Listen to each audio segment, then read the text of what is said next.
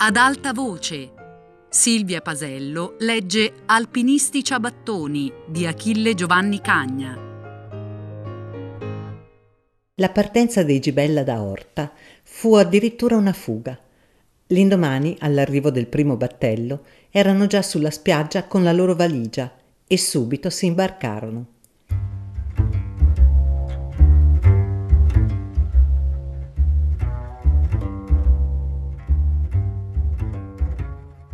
Martina aveva giurato che piuttosto di ricadere nelle grinfie del professore avrebbe 100 volte preferito tornarsene a casa. Anche Gaudenzio era di questo parere. La piazzetta era pavesata per la festa, ma i Gibella ne avevano abbastanza di Orta e scappavano a Domenia. La giornata era splendida. Sul battello c'era concorso di forestieri, ma ben pochi discesero. Martina riuscì a trovare un cantuccio per accomodarsi alla meglio. Gaudenzio posò il saccone e stette in piedi contro la ringhiera. Il battello stava per mettersi in moto quando un signore scalmanato vociò dalla riva: "Aspetta! Aspetta!" e si precipitò sul ponte. I Gibella, voltatisi a quella chiamata, ebbero una stretta di sgomento. "Telchi! Lelù!" esclamò Martina. Era proprio il signor Noretti, impiegato della prefettura. Aveva fatto tardi. Con la faccia barruffata, la cravatta di traverso, senza solino, i calzoni sbottonati, valigia e parapioggia in una mano, soprabito nell'altra, il Noretti si fece largo a spintoni fra la gente e ruzzolò sul battello. Era tempo. I battellieri puntarono l'arpagone, l'elica diede uno sbruffo poderoso nell'acqua verde e il naviglio girò maestoso volgendo la prua nera verso l'isola. Il signor Noretti terminò di vestirsi in mezzo ad un crocchio di belle signorine, foggiate da alpiniste. I Gibella non erano tranquilli e manovravano in modo da non essere veduti da quello svescione che li aveva abbastanza seccati. Ma per quanto si rannicchiassero dietro le spalle della gente, non riuscirono a cavarsela. Il signor Noretti incominciò a guardarsi intorno, fissando ognuno in faccia, con quella disinvoltura che qualche volta è una prerogativa anche degli imbecilli. Ad un tratto la sua faccia magra si raggrinzò in un sorriso. Aveva veduto i coniugi e subito precipitò verso di loro. «Oh, cari, come va? Dove sono andati ieri?» E gridava così forte da richiamare su di lui gli sguardi di tutti. Sor Gaudenzio l'avrebbe mandato all'inferno tanto volentieri, ma si limitò a ringhiargli sottovoce. «Ah, che il fasa piasì de bottonarsi la bragetta!» E gli voltò le spalle. Noretti si provò ad attaccare conversazione dicendo che andava a Domenia, avendo saputo che ella era colà. Ma i Gibella non risposero e guardavano via. Ed egli, o che avesse capito il latino, o che si riservasse di ripigliare più tardi l'argomento, si allontanò. «Anca lu elven a Omegna», mormorò Gaudenzio desolato alla moglie. «Anca lu! Piuttosto allora in fondo del lag, ma mia Omegna che vegni più».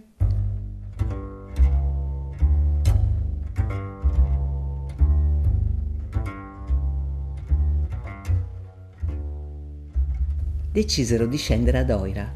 Il battello rallentava, approdando all'isola di San Giulio. Sulla spianata, all'ombra delle piante, alcune signore villeggianti, man mano che riconoscevano qualcuno, si stempravano in saluti, riverenze e discorsi buttati a frammenti nell'aria. I Gibella guardavano l'isola e stavano sbadati a sentire le chiacchiere.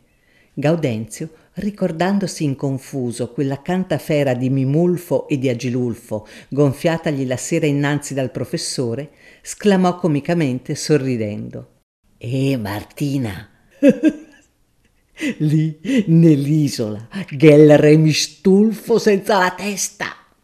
E tutti e due questa volta risero proprio di cuore. Tutti sul battello erano in chiacchiere, tutti erano allegri, di quell'allegria che viene da una bella mattinata.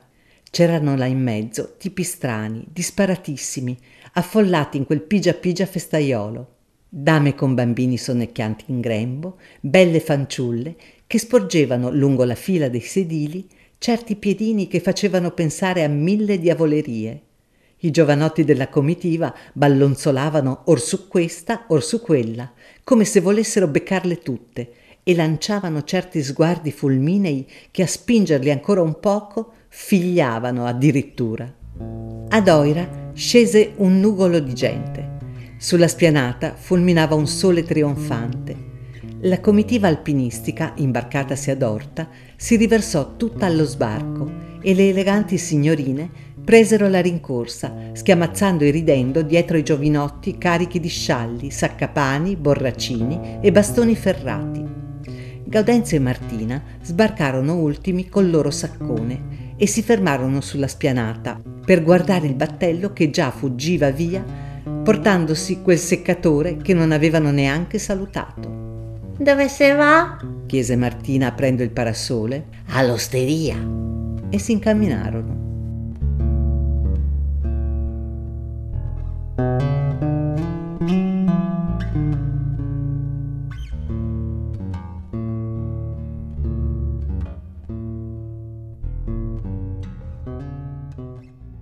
Dopo pochi passi verso l'abitato, scorsero l'insegna dell'albergo d'Italia. Flagellati da un sole che cuoceva le cervella, corsero tosto a rifugiarsi in cucina.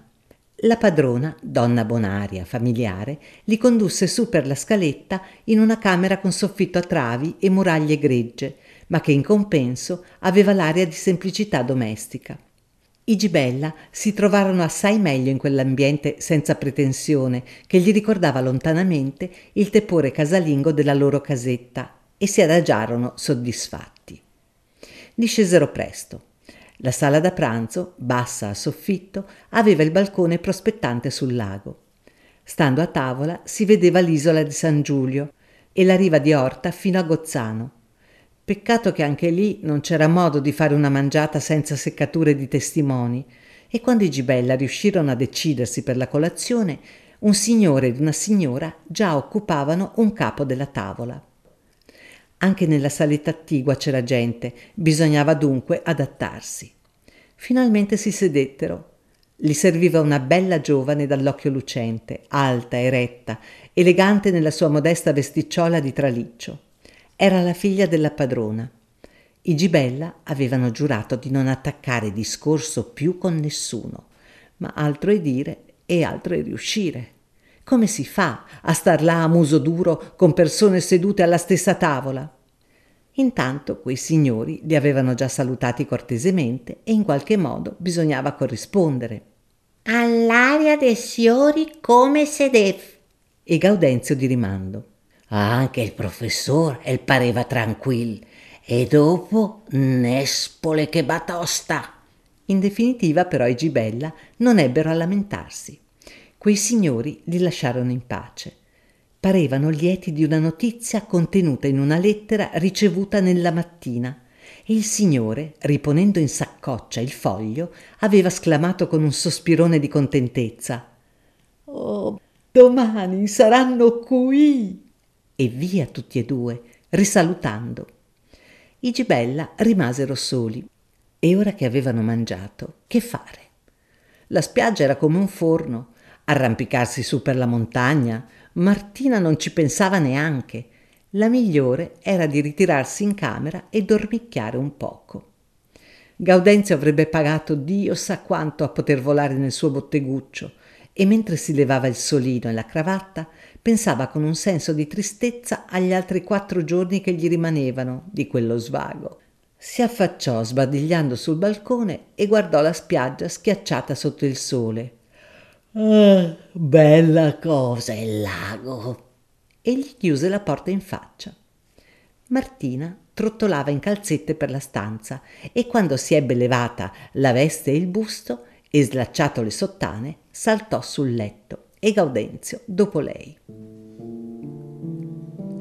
Quei 2 signori che avevano pranzato coi Gibella rientrarono subito e, mostrando la solita lettera alla padrona che stava sparecchiando, esclamarono: «Domani arrivano i nostri sposini!» «Oh, domani? «Ah, finalmente i signori saranno tranquilli!» «La camera è pronta?» chiese la signora. «Oh sì, prontissima, in comunicazione con la sua, e così staranno tutti come in famiglia!» E scappò in cucina. Lo stessa sapeva come il pater tutta intiera la storia commovente di quel matrimonio, giacché madama gliela narrava regolarmente 3 volte al giorno, con tutti i più minuti particolari.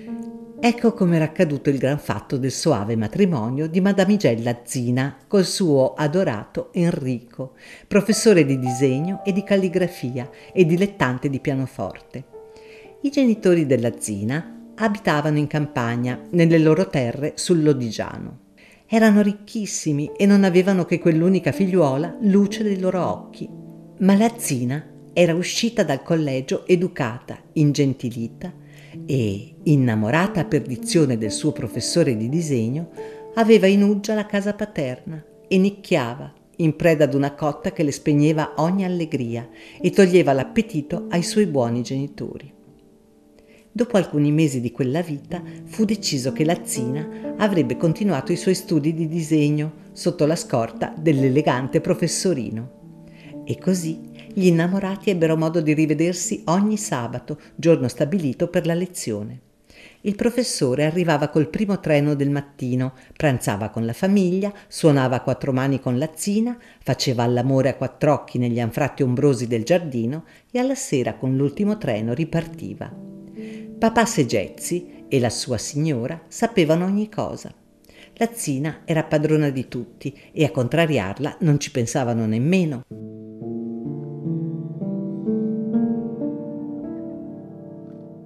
Infine le cose fra i ragazzi andarono a segno, che la migliore di tutte era quella di sposarli una buona volta e farla finita con quell'andirivieni settimanale. Vero è che casa Segezzi avrebbe potuto aspirare un po' più alto nella scelta del genero, ma Dio buono, non avevano al mondo che quell'unica figliuola, denari ne portava lei a bizzeffe e se il professore Enrico non aveva né poderi né rendite, tanto meglio. Tutti i forestieri della locanda, manco a dirlo, erano a giorno di ogni cosa. I Segezzi non discorrevano d'altro. Il signor Strepponi, che da un mese era lì d'alloggio con la sua signora, si pigliava ogni giorno quelle zuppe confidenziali e ne aveva le tasche così piene che per non sentirne più dovette cambiare l'ora del pranzo. Il signor Strepponi, dal canto suo, si era sfogato una volta coi Segezzi narrandogli le sue peripezie coniugali, le bizze, le intolleranze, i nervosismi insopportabili della sua signora. Ma quei coniugi gemebondi non sapevano pensare che all'imminente arrivo della loro figliuola e il signor Strepponi, che si aspettava di imbattersi in qualcuno che comprendesse le sue disgrazie, non aveva che il conforto di confidarsi con lo stessa, che lo lasciava dire e poi finiva a rispondergli sempre «Bisogna avere pazienza, la sua signora poveretta è ammalata». «Malata un corno», pensava il signor Strepponi, «malata sì, ma di rabbia compressa». Già, lo scompiscione l'aveva fatto lui, sposando una vedova matura, nervosa e rabbiosa come un volpone vecchio. Egli, da uomo pratico, aveva fatto quel passo sul ragionamento che col reddito del suo impiego e coi quattrini della dote, tutto sommato c'era da tirare innanzi da signori. Vero che ella era un po' passata, un po' avariata dagli anni, dai nervi e da un tirocinio di 12 anni di vita coniugale. Ma essendo anch'egli sulla maturità, trattandosi di avventurarsi a quel passo, voleva fare le cose serie e non ragazzate. Accidenti, altro che serie! Oh sì, è vero, aveva duplicato, triplicato il suo reddito, ma bisogna vedere che pezzo patologico si era tirato in casa. Fuori, quando madama si metteva in linci e squinci, a furia di stoppaccio, di unguenti e di tinture, riusciva ad un insieme tollerabile. Ma egli, che se la godeva tutto l'anno in matinée e in ciabatte, egli solo, povero Strepponi, era in grado di constatare che neanche le rendite del Gran Turco potevano pagare le sue abnegazioni. Sono gli asini, gli imbecilli che si lasciano accalappiare dai vezzi giovanili, dalla grazia, dalla bellezza. Oh, quanto avrebbe pagato il signor Strepponi ad essere stato un imbecille! Giurabacco, un pezzo di donnettina sana, gioconda, e un gran bel rinfresco per la casa. A parte poi le deplorevoli condizioni di salute e di estetica, la signora Strepponi aveva un temperamento diabolico, era sempre sossopra, in convulsioni, e guai allora a contrariarla. Pigliava le fumane e scappava saettando a barricarsi in camera. E se il signor Strepponi fingeva di non accorgersene, ella si vendicava nella notte, facendosi venire le nausee, gli svenimenti e tutti i diavoli, proprio nel bel momento del sonno.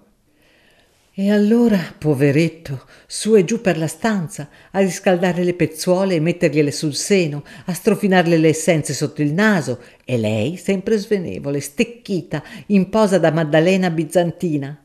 Ah, mondocane, ce ne volevano delle rendite per pagare quelle notti travagliose.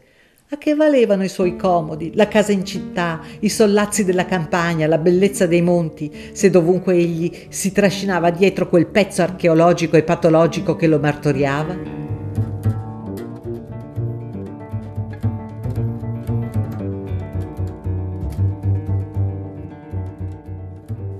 Il capitano Herrero, un catalano, alloggiato fin dal principio dell'estate nella stessa locanda, udendo il miserevole racconto di tanti guai dallo stesso signor Strepponi, era venuto a questa marinaresca conclusione.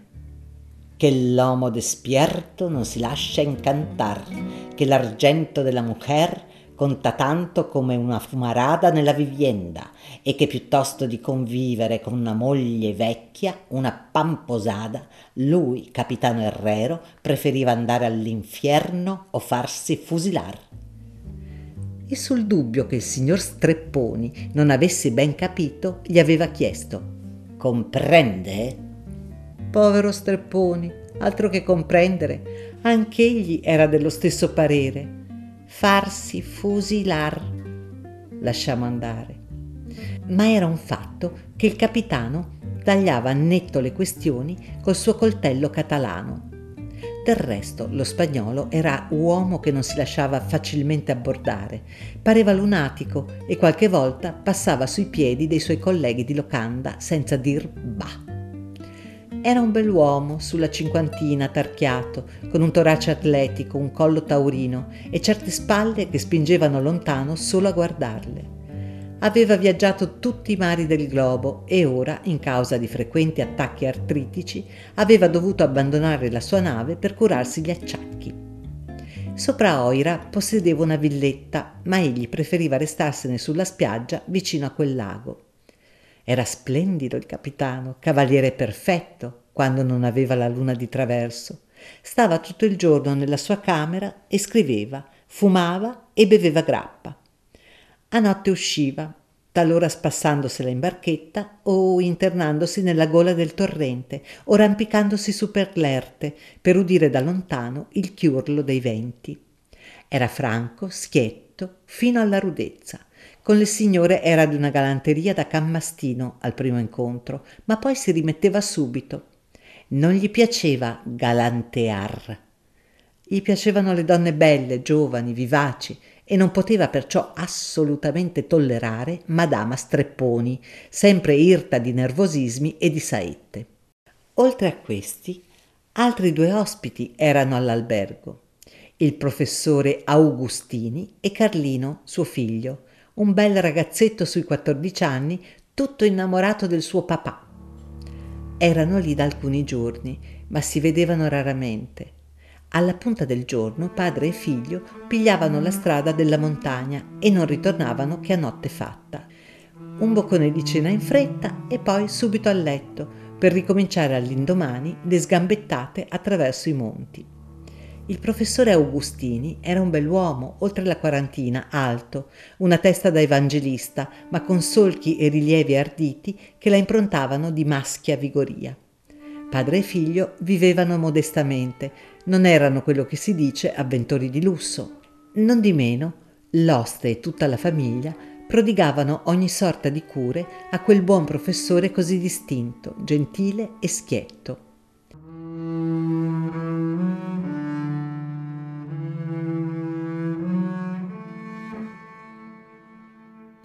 In meno di una settimana il professore era già conosciuto da tutti gli abitanti del paese e del dintorno. Chiacchierava volentieri con le popolane, con le trecche, coi barcaiuoli. Ognuno lo trovava familiare, alla mano. Pareva nato lì, sulla spiaggia, tanto facilmente sapeva intonarsi e trovare un linguaggio persuasivo per tutti. Quando di buon mattino il professore e Carlino attraversavano le strette callaie di Oira, tutti si sberrettavano, salutandolo col sorriso che si rivolge ad un vecchio amico. Entrava nella bottega del prestinaio per la provvista del pane e poi dal salumaio per formaggio e salame, poi passava dall'acquavitaio per riempire il borraccino e tutti fuori sulla bottega a riverire e salutare il signor professore. Infine padre e figlio prendevano l'erta e su, un giorno a Varallo passando per Artò, e ritornando la sera per la via di Arola. L'indomani a Celio, poi a Valduggia, poi a Domegna, girando le punte delle montagne, sgambettate da camoscio, e sempre innanzi coi loro bastoni con le loro scarpacce, soffermandosi in qualche casolare, in qualche alpe, per sbocconcellare la colazione innaffiata con una scodella di buon latte o con acqua fresca e chiara di sorgente. E quell'allegria sana durava tutta la giornata. Entrambi sentivano la smania febbrile di arrampicarsi per pigliar sempre il sole più in alto e sboccare, nella purezza dell'aria viva ossigenata, l'infetto accumulato nella vita inerte della città. Strada facendo, il ragazzo tempestava il babbo di 1000 interrogazioni. Il professore, con la letizia di un papà che scopre i germogli intellettivi della sua creatura, era sempre pronto a dargli la nozione delle cose, con chiarezza e semplicità, accessibile al ragazzo. Così, in quelle gite, le ore e i chilometri filavano via allegramente, che era un piacere, e quando il babbo credeva di non stancare oltre il figliuolo con le sue investigazioni, lo interrompeva esclamando: «Carlino, adesso cantami l'Ave Maria di Gounod!» E Carlino subito intonava, con la sua voce argentina che saliva su, su, nell'aria frizzante, perdendosi nei lontani meandri della montagna. Il papà pensava: c'è un mondo, una moltitudine che non intende queste soavi effusioni dell'anima.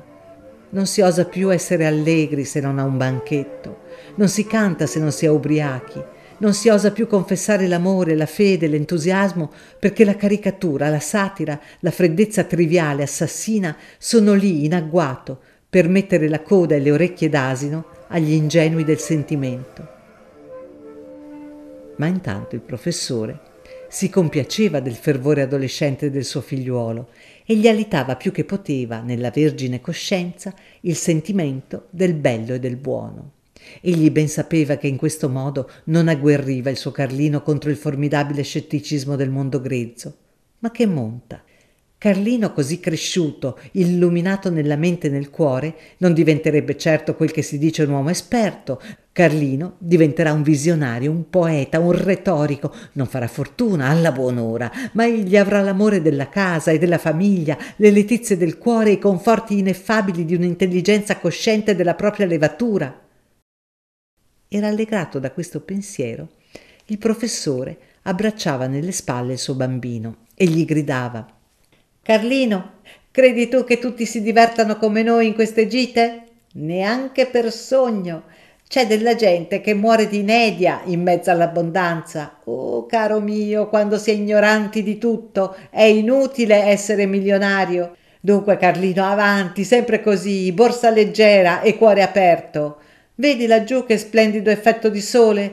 Su, su, in meno di un'ora avremo guadagnato quella punta e faremo colazione in faccia al sole. Avanti!» E si arrampicavano con fervore. «Carlino, cantiamo l'inno di Garibaldi?» E tutti e due insieme a vociare con foga giovanile.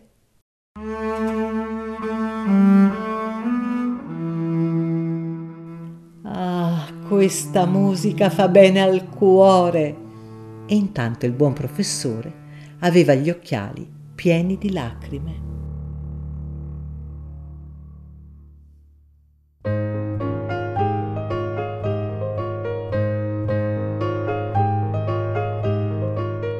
Silvia Pasello ha letto Alpinisti ciabattoni di Achille Giovanni Cagna, con musiche di Ares Tavolazzi. A cura di Fabiana Carobolante, Jacopo De Bertoldi, Lorenzo Pavolini e Chiara Valerio. Tutte le puntate su Rai Play Radio. Ad Alta Voce è un programma Rai Radio 3.